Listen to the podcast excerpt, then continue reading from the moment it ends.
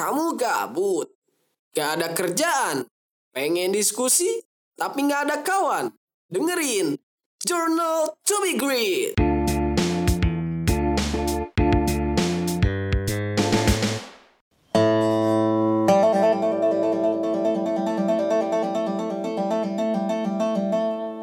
Episode ini disponsori oleh Makaroni Mabasa.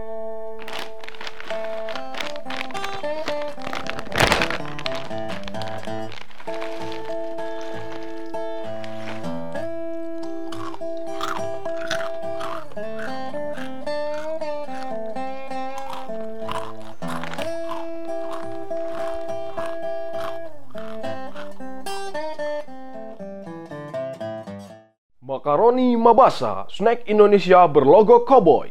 Lezat, bergizi, mutu terjamin, dan banyak varian rasa. Dapat dipesan melalui DM Instagram jtbg.id.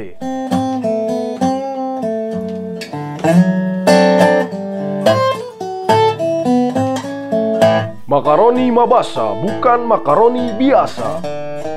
Iha, Mabasa!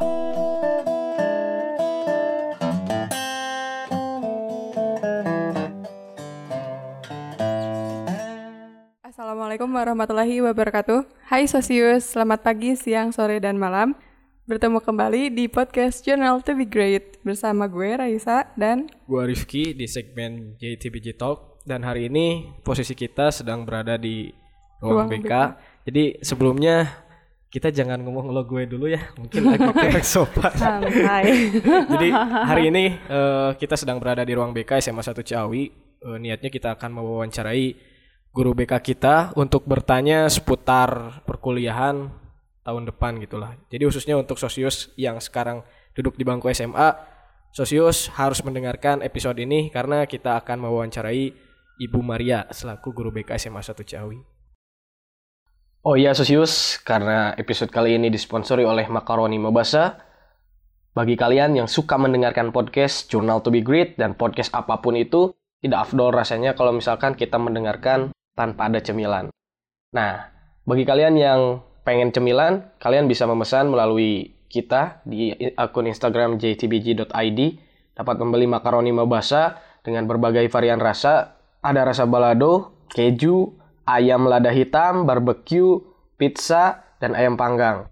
Harganya hanya 10.000 aja, teman-teman. Sosius-sosius kalian dapat memesan makaroni mabasa ini melalui akun Instagram kita di jtbg.id.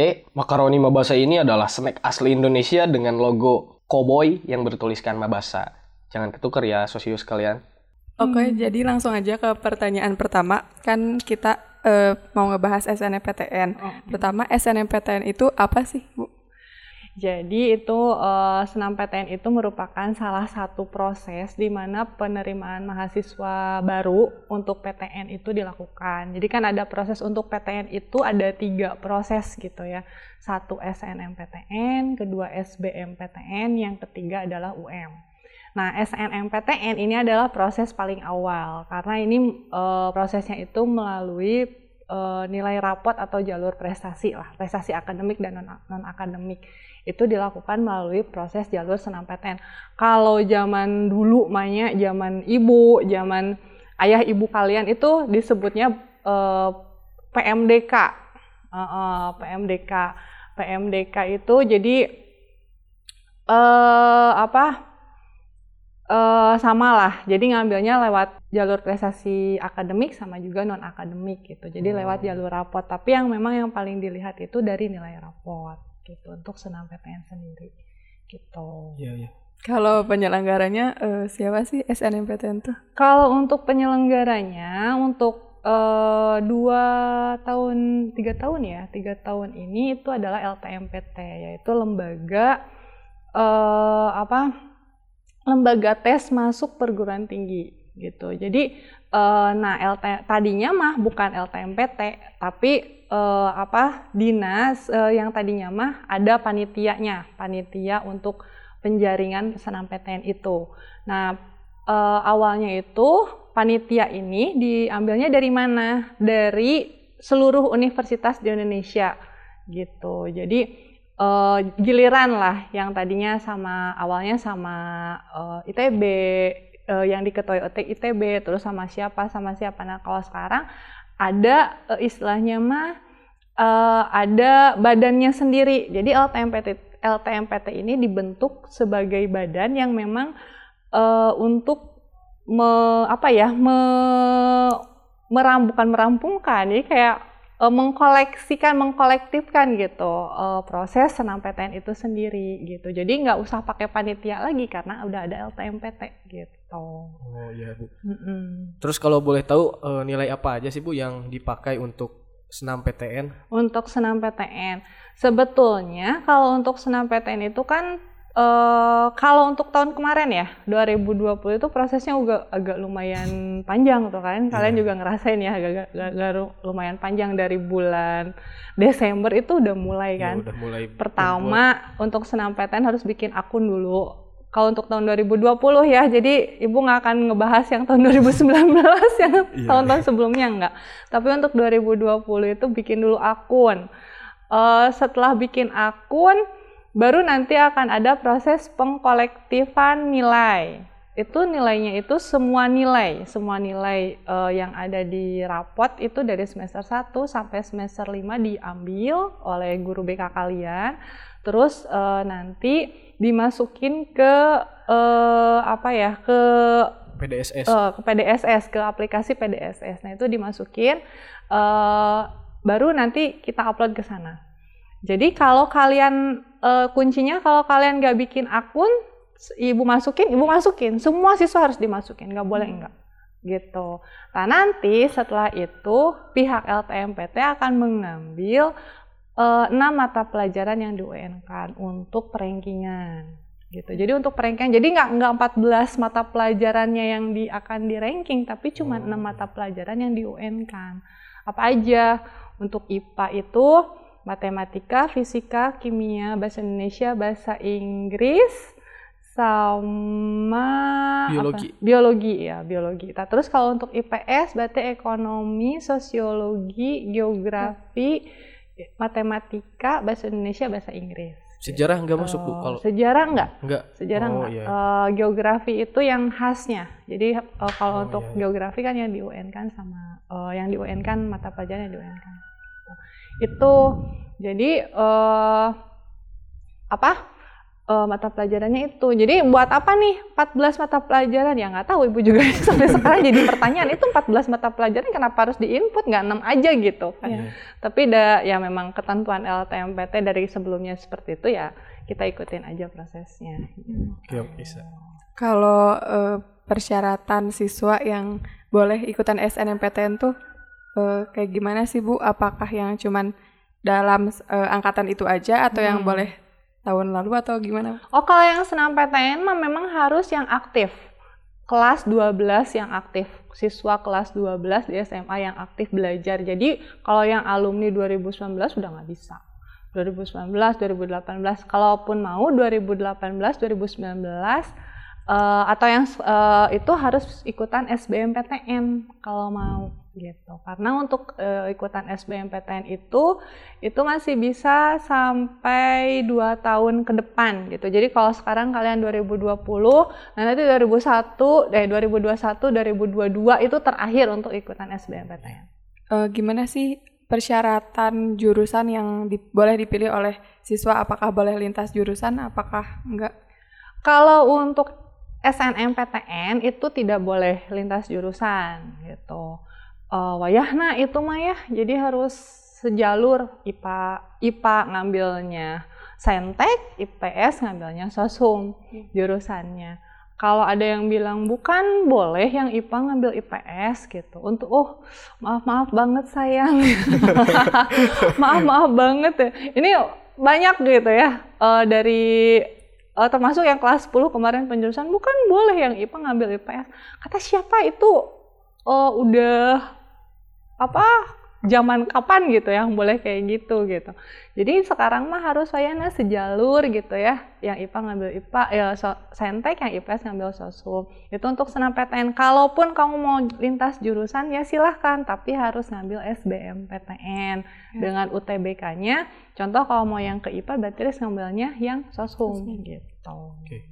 Jadi Sosius eh, tadi seperti yang sudah dikatakan oleh Bu Maria bahwa nilai yang eh, dijadikan untuk seleksi SNMPTN itu ada nilai pelajaran khusus untuk IPA ada pelajaran bahasa Indonesia, bahasa Inggris wajib, bahasa, eh, matematika wajib, kemudian biologi, kimia dan fisika. Kemudian untuk jurusan IPS menggunakan nilai bahasa Indonesia, bahasa Inggris wajib, matematika wajib, geografi, sosiologi dan ekonomi.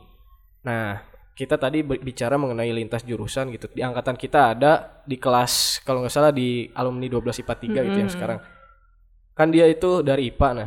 Nah, ketika SNMPTN itu dia lolos di UPI jurusan psikologi kalau nggak salah. Nah, bagaimana dengan dengan itu gitu? Oh, kalau itu tergantung balik lagi ke kebijakan universitasnya Oh, sendiri. iya, ya, jadi eh, kalau untuk ketentuan LTMPT-nya sendiri eh, atau ketentuan SNMPTN itu emang nggak boleh, nggak boleh untuk lintas jurusan. Tapi kalau Bu gimana? Boleh nggak untuk SNMPTN eh, apa lintas jurusan? Ya silahkan aja. Tapi itu tergantung pada eh, kebijakan universitasnya Universitasnya. sendiri, Oh, iya, ya rektoratnya. Jadi kalau eh, ada yang mungkin kalau UPI itu boleh ke psikologi, mungkin psikologi itu untuk dua eh, Oh, juru- iya, iya. dua apa dua jurusan. Jadi boleh dari IPA, boleh dari IPS. IPS. Jadi ada beberapa mungkin yang eh, apa yang khas IPS kayak eko eh, fakultas ekonomi, fakultas FPIPS, terus Iya. fakultas eh, apalagi gitu ya yang memang dari IP eh, dari UPI itu memang nggak bisa menerima dari IPA ada gitu. Iya. Dan ada yang memang oh boleh nih dari IPA ataupun IPS kayak itu kan psikologi itu Iya, iya. masuknya ke FKIP ya. Iya, iya. FKIP. Nah, F- FKIP itu kan isinya BK, psikologi, adpen, terus eh, apalagi tekpen, ya. nah, eh, tekpen, PLB, PLS. Nah, itu kemungkinan diperbolehkan. Makanya sebetulnya eh, untuk eh, dan tidak apa sih biasanya universitas juga tidak memberikan jalur oh si yang ini untuk IPA yang ini untuk IPS Oh, enggak. iya, iya. cenderung tidak gitu karena kita harus lihat lagi alumni yang masuk ke sana lewat senam PTN tuh siapa aja gitu. Apakah dari jurusan IPA ataupun dari jurusan IPS itu balik lagi ya. Jadi eh, sebetulnya untuk senam PTN sendiri ingin diterima atau enggak banyak faktornya gitu. Jadi bukan hanya nilai tapi juga dilihat dari indeks prestasi sekolah, alumni indeks prestasi sekolah itu apa aja? Nah apa aja nih? Apa aja indeks nih, Bu? ah, apa aja nih indeks prestasi sekolah itu agar dilihat di mata universitas satu itu alumni? Eh, alumni itu track recordnya gimana gitu. Kalau eh, apa kalau track recordnya bagus jadi eh, dia lewat senam PTN terus selama empat tahun atau bahkan dia cum laude atau tiga tahun setengah dia lulus gitu. Nah itu akan memberikan efek positif ke sekolah gitu. Jadi eh, terus yang kedua apa? KKM KKM juga ngaruh sebetulnya nilai. Karena standar KKM dengan nilai nanti akan kelihatan gitu. Ini apakah ada rentang yang bagaimana? Terus validitasnya jadi ada ada hitungannya lah gitu yang memang nanti eh, akan kelihatan validitas, reliabilitas dan sebagainya itu akan kelihatan. Bu kalau KKM eh, lebih baik tinggi atau lebih atau rendah gitu kalau misalkan dikatakan Gimana ya? itu? Kalau kalau ibu lihat di sekolah lain sih eh, KKM sebetulnya standar sih sama-sama aja, cuman mereka lebih kayak eh Sulit ngasih nilai tinggi ya gimana? Eh, enggak, ya gitu deh. Ya nilai untuk nilai tinggi mereka cenderung sulit sih gitu. Jadi standarnya ya harus Iya. standar lah gitu. Mungkin harus standar aja gitu kalau untuk KKM. Jadi jangan terlalu besar, jangan terlalu kecil gitu aja. Eh, Bu, kalau misalnya nilainya tinggi, apakah menjamin lolos SNMPTN? Oh enggak. Enggak. Enggak. Oh tidak, tidak. Karena tadi kembali lagi ke pengaruh yang IPS itu, indeks prestasi sekolah. Ketika eh, seseorang dia punya nilainya tinggi banget, dia ranking satu. Karena bukan hanya eh, yang tahun ini ya, Iya. Eh, Ibu ada pengalaman sebelumnya. Pemilihan jurusan juga itu sangat berpengaruh gitu. Karakteristik universitasnya juga berpengaruh termasuk ranking dan sebagainya lah. Jadi ibu ketika melihat oh dia gagal, yang ibu lihat itu bukan hanya oh nilainya kan bagus gitu. Kenapa nggak masuk? Nggak dilihatnya nggak itu, ibu nggak lihat itu. Tapi oh lihatnya apa? Oh ya mungkin nilai kita terlalu tinggi atau enggak? mungkin nilainya uh, apa? Atau ada yang kurang di mana? IPS-nya mungkin tidak sesuai dengan yang diharapkan oleh universitas tersebut gitu kan bisa aja gitu. Jadi e, balik lagi ibu ngelihatnya ke IPS. Jadi IPS itu kan dilihat dari berbagai faktor termasuk juga alumni yang memang e, apa ya yang harusnya bisa membantu ke adik-adik adik-adik kelasnya justru ini sangat tidak membantu bisa aja kayak gitu. Contoh kayak kemarin ada yang daftar ke ITB uh, tahun lalu ya, ada yang daftar ke ITB nilainya bagus, sangat bagus malahan tapi kenapa tidak diterima gitu? Ya mungkin ada ekspektasi sekolah kita kurang gitu di universitas yeah. tersebut makanya tidak diterima gitu. Karena memang ibu kan melihat track record alumninya dari kita juga memang kurang memuaskan sehingga ya itu akan berdampak gitu. Dampaknya memang sangat besar untuk alumni gitu. Jadi gimana bu? Uh, untuk memilih untuk menentukan jurusan supaya hmm. si siswa itu tidak salah jurusan gitu Uh, kalau untuk tidak sesuai tidak salah jurusan ya harus dilihat segala faktornya. Bukan hanya nilai ya nilainya kayak gini bu nilai saya aman nggak? Kalau nilainya gede ibu bilang aman masa nggak bilang aman? Terus uh, tapi kamu mau ngambilnya jurusan apa? Kalau mata jurusannya ini ini ini, ini gitu. Nanti akan kelihatan. Kayaknya mendingan diganti deh. Tapi akan akan lebih baik memang untuk pemilihan jurusannya. Ya kita ngambil standar aja ya pengambilan jurusan. Uh, kita rada kita agak abaikan untuk mengenai IPS-nya gitu. Bukan IPS ya kita uh, karakteristik universitas dan lain-lainnya. Kita lihat aja dinilai aja standar nilai dengan penerimaan di universitas beberapa universitas gitu. Nah uh, kalau nilainya tinggi dia bisa masuk ke jurusan apa aja sebetulnya gitu. Tapi harus sesuai dengan jurusan tetap gitu kan. Mau itu dia masuk ke kedokteran ke perawatan ke teknik ke mana pun gitu. Tapi kalau nilainya sedang ya kita bisa ngambil yang ranking jurusannya itu yang memang sedang gitu. Tapi usahakan bergrade ya. Jadi pilihan satu adalah pilihan yang sangat kita mau gitu kan. Ke mana gitu, terserah gitu kan. Mau ke kedokteran UI, mau ke kedokteran Unpad, mau ke ITB silahkan gitu. Pokoknya yang kita benar-benar mau itu pilihan satu. Tempatkan yang paling ideal dan yang memang paling susah gitu. Baru yang pilihan kedua, ambil yang grade-nya agak ada ya ada ada jarak lah gitu. Jadi yang tadinya tinggi kita ambil yang agak sedang gitu. Jadi uh, kalau yang pilihan satunya sedang berarti pilihan keduanya agak rendah gitu. Jadi uh, kalau istilahnya mah ulah bunuh diri lah gitu ta boleh kita teh ah ngabak budak yang ngabunuh kapan ya boleh boleh aja sih cuman kitanya harus siap dengan yeah, iya. konsekuensi yeah. yang kita ambil gitu. Yeah. Betul nggak sih ada dulu kan uh, saya juga pernah ikut SNMPTN. Mm. Betul nggak sih isu yang di pilihan SNMPTN itu misalkan kita harus milih itu satu universitas gitu di dua pilihan itu hmm. itu peluangnya lebih gede gitu itu hmm. itu benar itu benar nggak sih berdasarkan pengalaman uh, ibu selama ya kalau melihat melihat ya melihat ada yang mengatakan uh, usahakan universitas ini nggak boleh jadi pilihan kedua gitu. Ini nggak mau jadi pilihan kedua. Ya siapa sih yang mau diduain gitu. Nah, jadikan pilihan kedua nggak ada gitu. Kan nggak ada yang mau. Manusia aja nggak mau apalagi universitas yang gengsinya udah wah gitu.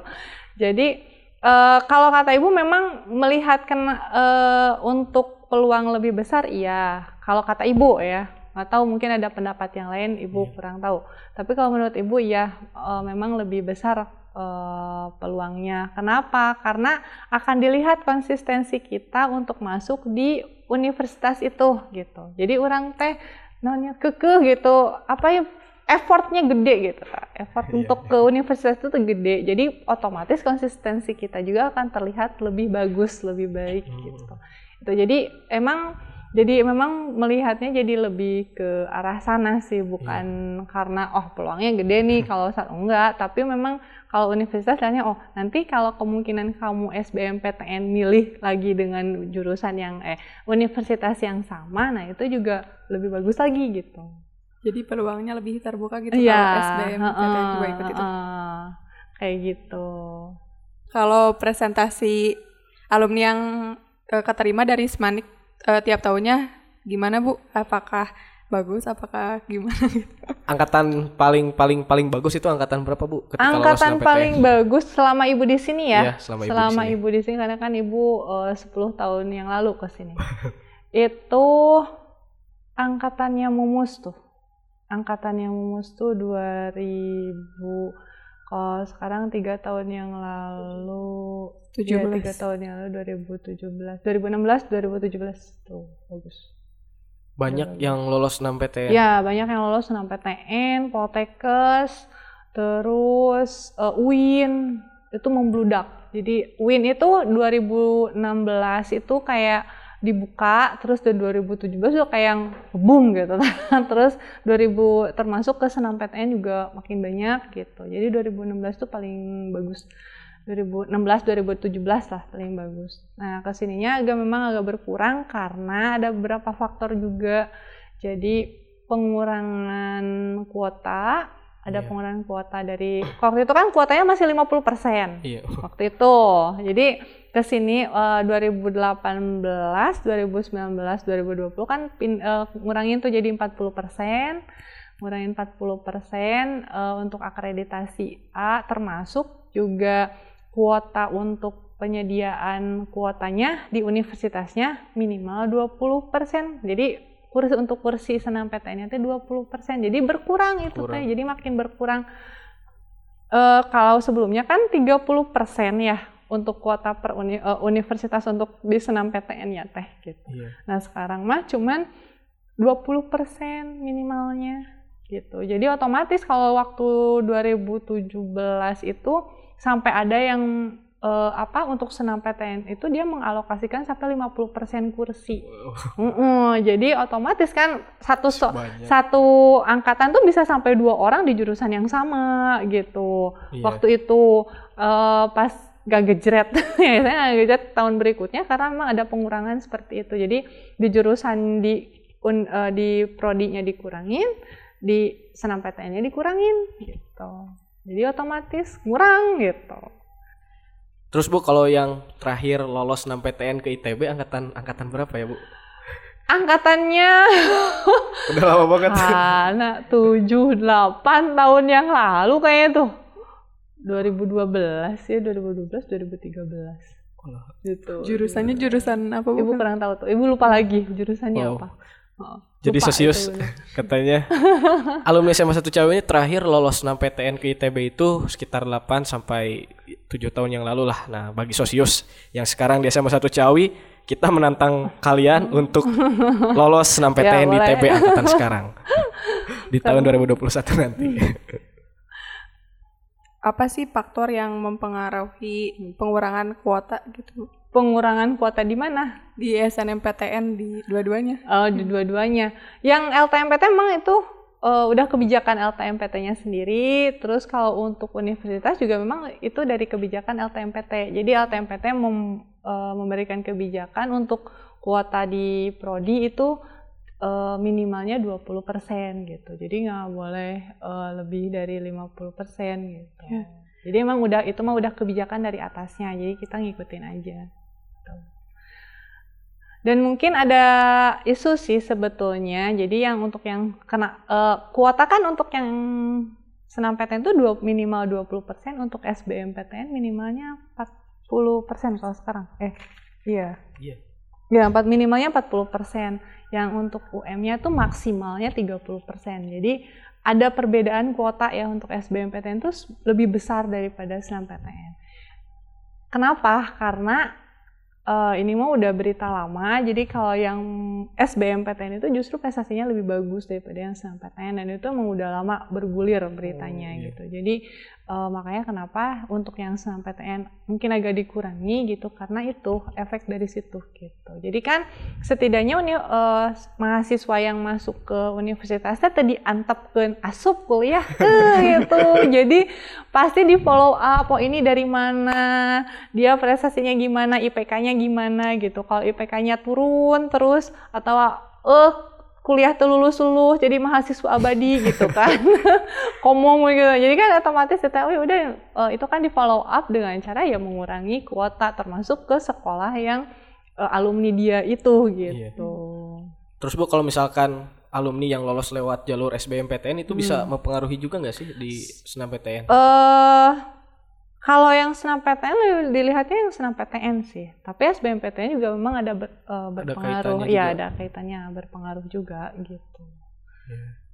Kalau yang saya rasakan mungkin SNMPTN itu adalah bonus aja gitu Bu. Yang saya rasakan mungkin Iya.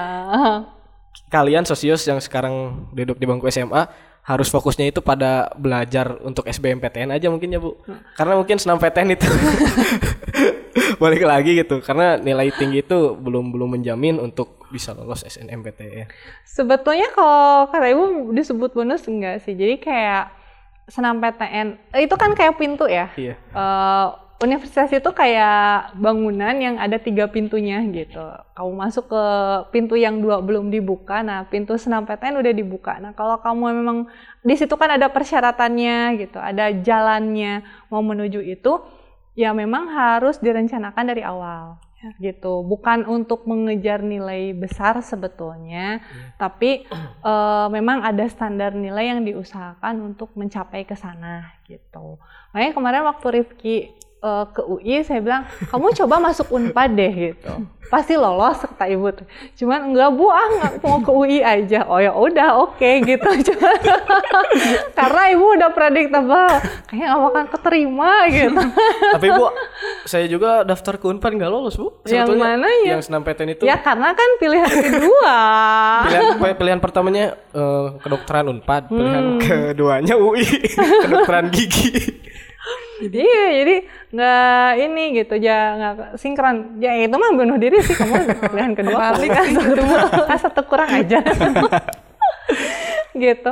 Jadi eh, nah ini proses ini yang harus dilewati termasuk nilai proses belajarnya lah kalian nikmati dulu gitu. Jangan ngejar nilainya aja gitu, tapi harus ada beberapa poin lain yang harus memang diikuti gitu. Karena kan kayak TKA, TPA itu nggak didapat di sekolah. Iya. Nah, betul nggak? Kemarin TPS gimana? Betul banget. TPS itu kan nggak ada ibu eh, Sugan ayah mata pelajaran TPS kan nggak ada gitu ada. ya. Heeh. Jadi itu mah eh, balik lagi ke kalian gitu. Istilahnya ketika kalian sudah punya eh, soft skillnya, terus nilainya udah juga menunjang, itu sih bisa masuk. Karena kan kadang perencanaan di awal itu eh, apa perencanaannya itu harus memang bener-bener lah mateng gitu itu sih. Jadi bukan hanya kalau untuk uj- ajang uji coba iya. Tapi kalau bonus kayaknya bisa jadi gitu. Kalau bonus yang dapat sih. Itu jadi dapat. Kalau yang dapat kalau enggak ya merenan eh, ya sebagai ajang uji coba aja gitu. Kita ngejajal kemampuan ke sana gitu. Kalau emang nggak bisa ya kan ada pintu berikutnya ada yang lain gitu. Terus Bu, eh, kalau misalnya teh udah lolos SNMPTN Hmm. tapi nggak diambil kayak gimana? Eh, nggak diambil ya otomatis pengaruhnya ke sekolah. Itu yang pertama pastinya jadi eh, makanya kemarin kayak ibu wanti-wanti ya Iya. Eh, yang ikutan senam PTN wayahna kedah dicanak gitu bukan apa-apa memang karena eh, pengaruhnya ke sekolah dan yang pasti kamu nggak bisa ikutan SBMPTN ataupun UM Iya, iya benar. gitu. Jadi nggak bisa harus diambil. Kenapa sekarang LTMPT memberikan kebijakan SBMP yang lolos di senam PTN nggak boleh ngambil eh nggak bisa ngambil SBMPTN ataupun UM agar senam PTN-nya diambil gitu. Karena itu yang memang mempengaruhi nanti indeks prestasi sekolah itu makin ngegejret gitu kan ya udah diambil kok nggak di eh udah dapat kok nggak diambil gitu kan kasihan ke adik ke adik kelasnya gitu kan untuk tahun berikutnya gitu. Kalau misalnya udah diambil yang lolos Mm-mm. SNMPTN, cuman kuliahnya nggak tamat atau ada drop out gitu itu gimana Bu? Oh itu juga mempengaruhi. Heeh. Dia senam PTN, atau DO gitu, atau enggak di tengah-tengah dia keluar. Eh, sebetulnya untuk setahun pertama itu aman, Eh, harus aman lah setahun pertama itu. Tahun kedua, tapi dia untuk senam PTN mah terus sampai dia lulus itu terus dipantau sama pihak universitas.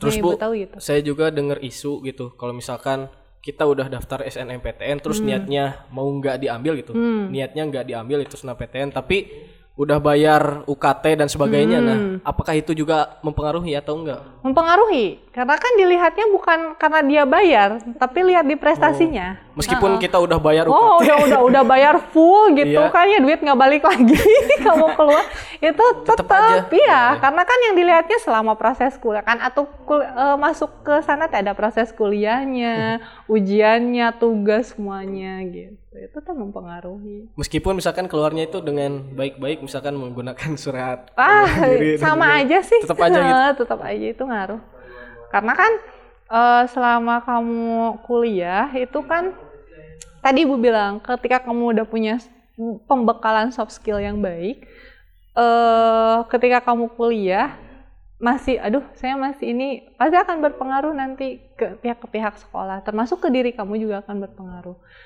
Konsistensi kamu akan terlihat bagaimana oleh pihak universitas gitu. Jadi kan pihak universitasnya bisa aja ya bisa aja bukannya ibu eh, apa kemungkinan gitu. Jadi mikirnya ah merenang lulusan tadi mah geninganan karir itu ah di bawah deui tah kan? Jadi bisa juga. eh, jadi ada bisa aya pikiran gitu kan gitu. Jadi nah eh, gara-gara nah gitu gitu gara-gara satu orang jadi yang kena banyakan gitu. Oke oke. Dari tadi kita bahas 6 PTN ini sebetulnya Bu, ketika kita kelas 12 eh, dan persiapan untuk seleksi-seleksi ikut kuliah itu, Hmm. jalur-jalur yang pertama kali buka itu jalur apa saja sih sebetulnya selain SNMPTN untuk masuk ke PTN itu? Eh, untuk PTN sendiri ya, PTN eh, setara universitas institut itu senam PTN dulu. Senam PTN itu yang pertama, terus yang keduanya SBMPTN, yang ketiganya baru UM. Kalau untuk politeknik, eh, politeknik negeri kayak Polban, Polman, Politeknik Manufaktur Bandung ya. Jadi takutnya nggak ada yang nggak tahu. Politeknik Bandung, Negeri Bandung, Politeknik Negeri Jakarta, terus Politeknik Negeri Indramayu kalau daerah Jawa Barat ya. Terus Politeknik Negeri eh, Cilacap. Nah, itu eh, lewat jalur SNMPN. Nah, itu beda lagi. Tapi nggak bareng sama SNMPTN ya. Soalnya kemarin ada yang nanya, Bu, kalau SNMPTN itu eh, kalau mau ke Politeknik aku ngambil SNMPTN ya? Enggak. ada yang nanya kayak gitu. Enggak, jadi SNMPTN, SNMPTN, SNMPN, SNMPN gitu. Jadi itu beda. Beda waktu, beda proses juga gitu. Kalau SNMPN juga menggunakan nilai rapot Bu, Pakai nilai rapot ya. Sama kayak SNMPTN atau SNMPTN, ya pakai. oh cuma beberapa Eh, pelajaran? tertentu? Cuman yang di input karena itu kan eh, harus login eh, di laman SNMPN-nya itu masukin nilai. Jadi nilai yang dimasukinnya cuma 6 kalau nggak salah yang Ibu lihat itu cuma 6. 6 mata pelajaran yang di UN kan. Terus juga Bu kalau nggak salah untuk SNMPN itu yang membuat akunnya itu harus dari pihak sekolah ya? Iya, jadi kan nanti eh, Ibu selalu kolektif yang mau daftar ke Politeknik siapa aja nanti Ibu bikinin username sama passwordnya baru nanti eh, di-share terus kalian login sendiri gitu. Terus kalau span PTKIN itu Bu?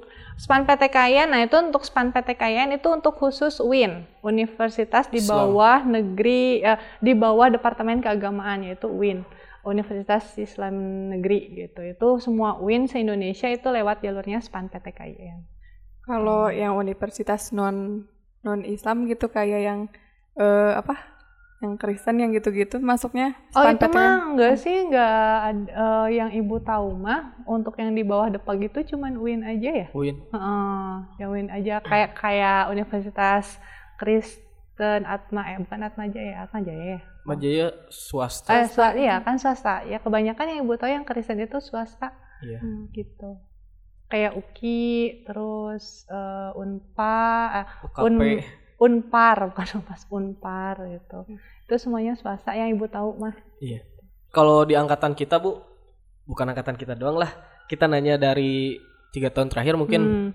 presentasi ataupun eh, jumlah siswa yang lolos di SNMPTN khususnya dari SMA 1 Ciawi ini berapa orang Bu?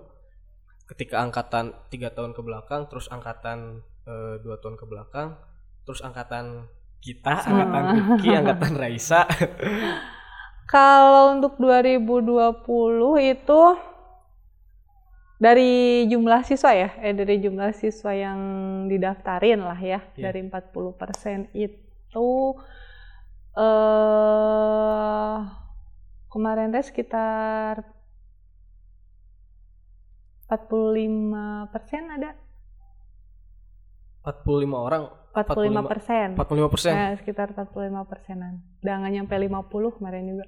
Nggak Hmm. nyampe 50 persen. Iya. Kalau angkatan yang kemarin tuh anjlok banget, itu bisa sampai 25 persen dari 40 persennya. Dari 40 persen iya, iya. kuota LTMPT itu cuma 25 persen. Nah, kalau yang tiga tahun kemarin itu lumayan kalau itu mah. Hampir 60 persen. ada Yang juga yang lolos 2017, 2017. kedokteran juga mungkin ya Iya, yang 2017 itu hampir 60 persen, hampir 60 persenan, 60 sampai 70, eh, 60 sampai 65an. Jadi mungkin seperti yang tadi dikatakan juga tiap tahun itu ada ada apa pengurangan dari SNMPTN-nya juga berpengaruh untuk sekolah dan untuk siswa yang lolos di SNMPTN.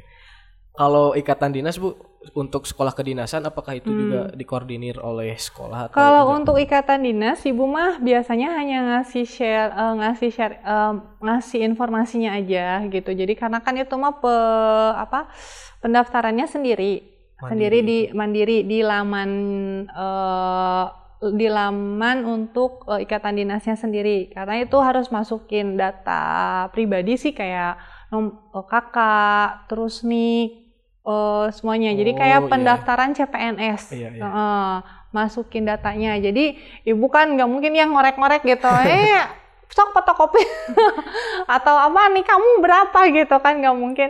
Jadi harus eh, datanya banyak dan juga memang harus eh, data pribadi itu sangat pribadi gitu. Jadi harus dimasukinnya gitu. Itu tahap awal belum tahap keduanya. Jadi memang berapa lapis kan itu eh, untuk pendaftaran untuk eh, lolos di ikatan dinas gitu. Jadi tapi kalau untuk di share kayak waktu mungkin waktu pendaftarannya insya Allah ibu selalu share gitu.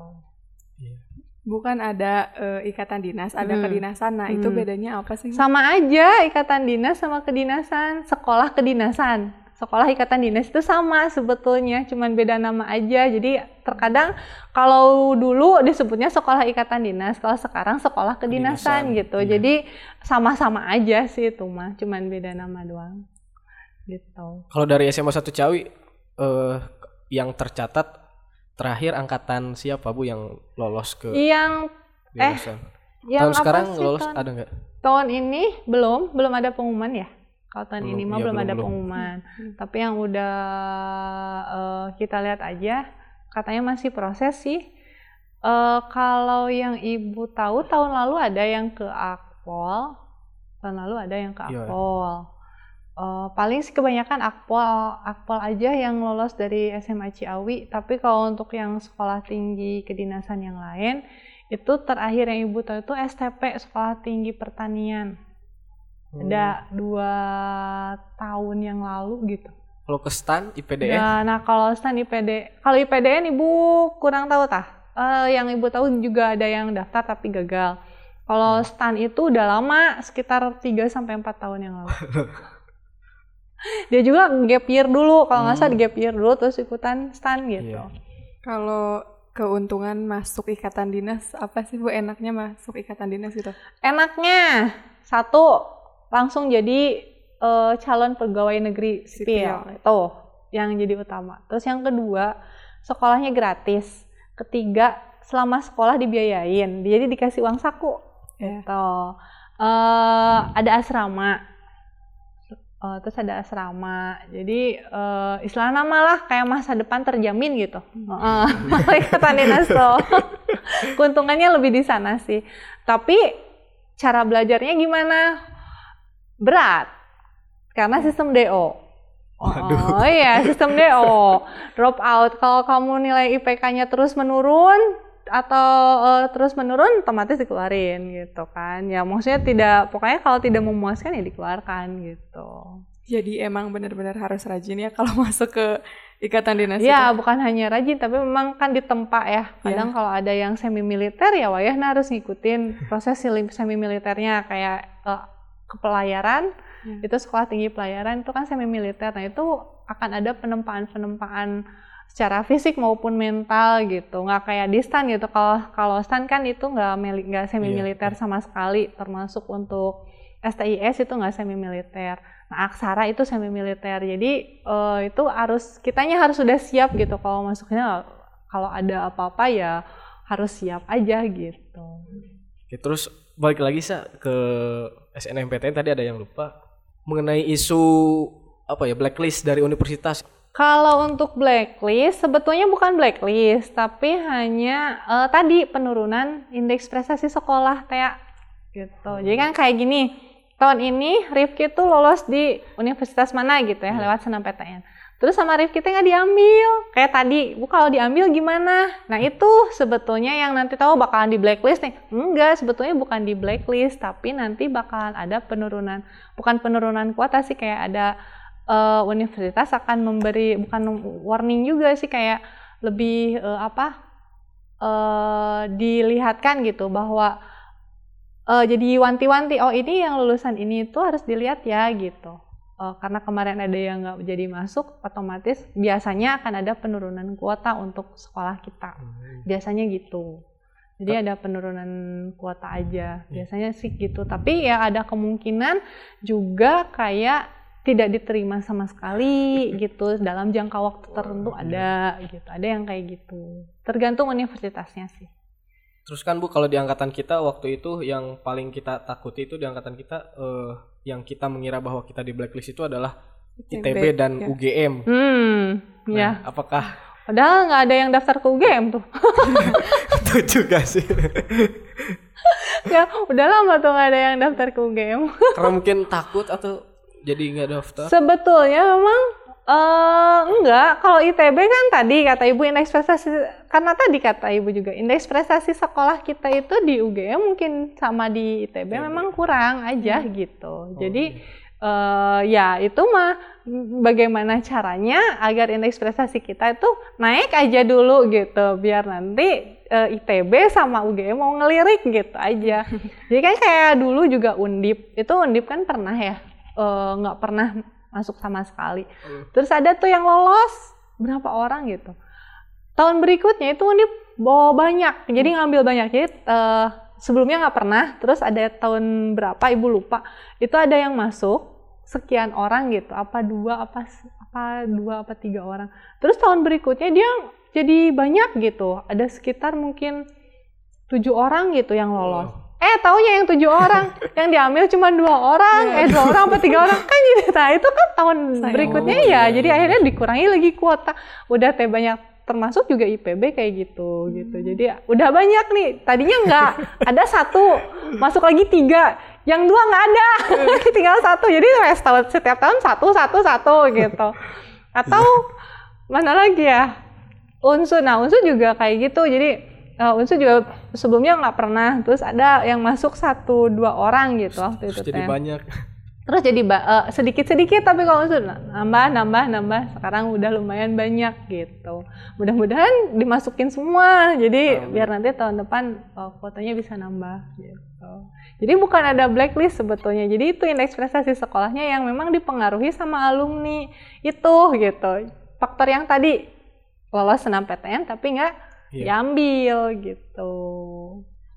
Ya, jadi untuk sosius-sosius semua, kalau kalian eh, sudah lolos di SNMPTN, sebisa mungkin diambil ya. Eh, soalnya kan berpengaruh juga untuk eh, adik kelas kita, untuk sekolah kita juga gitu. Ya benar-benar. Jadi intinya kalau misalkan kita udah lulus jangan sampai lupa lah jasa-jasa SMA 1 Ciawi khususnya bagi sosius yang alumni SMA 1 Ciawi Ya. bahwa kita bisa seperti sekarang ini karena sekolah Sekolah kita gitu. Oh iya, terus juga Bu ada pertanyaan lagi. Kalau misalkan kan di angkatan kita angkatan 2020, angkatan corona kan waktu itu mungkin ada perjanjian bahwa kita harus diambil SNMPTN. Nah, kalau misalkan tiba-tiba di tengah jalan eh apa ya keadaan ekonomi Hmm, iya, tiba-tiba memburuk misalkan kita jadi jadi jadi segan gitu untuk melanjutkan SNMPTN karena takut tidak bisa membayar Hmm, eh, biaya- biaya, untuk pendidikan. sebagainya. Nah, langkah sekolah untuk mengatasi hal tersebut seperti apa? Karena karena saya merasakan juga gitu di angkatan sekarang mungkin karena corona karena pandemi ya. pandemi jadi perekonomian juga menurun dan sebagainya lah. Kemarin ada yang WA ibu kayak gitu. Beberapa orang. Kata ibu teh, ya ibu hanya ibu laporan ke, ke kepala sekolah ada berapa anak yang gini gini gini kondisinya gitu. Siapa aja bu gitu. Ini ini ini, ada berapa orang lah yang eh, mungkin ke Pak Wan juga ada gitu. Jadi eh sekolah kemarin sih pihak sekolah membantu ya Pak Wan ya. Jadi memberikan bantuan gitu ala kadarnya untuk eh, setidaknya memberikan istilah nama eh, buat dia daftar ulang lah gitu, setidaknya Oh, buat iya. daftar ulang. Tapi memang nggak gede sih, tapi ya itu rereongan guru-gurunya. Jadi eh, dan dibagi-bagi untuk sekian anak gitu. Jadi eh, ya usahanya sih seperti itu kadang-kadang gitu. Kalau memang eh, apa sih?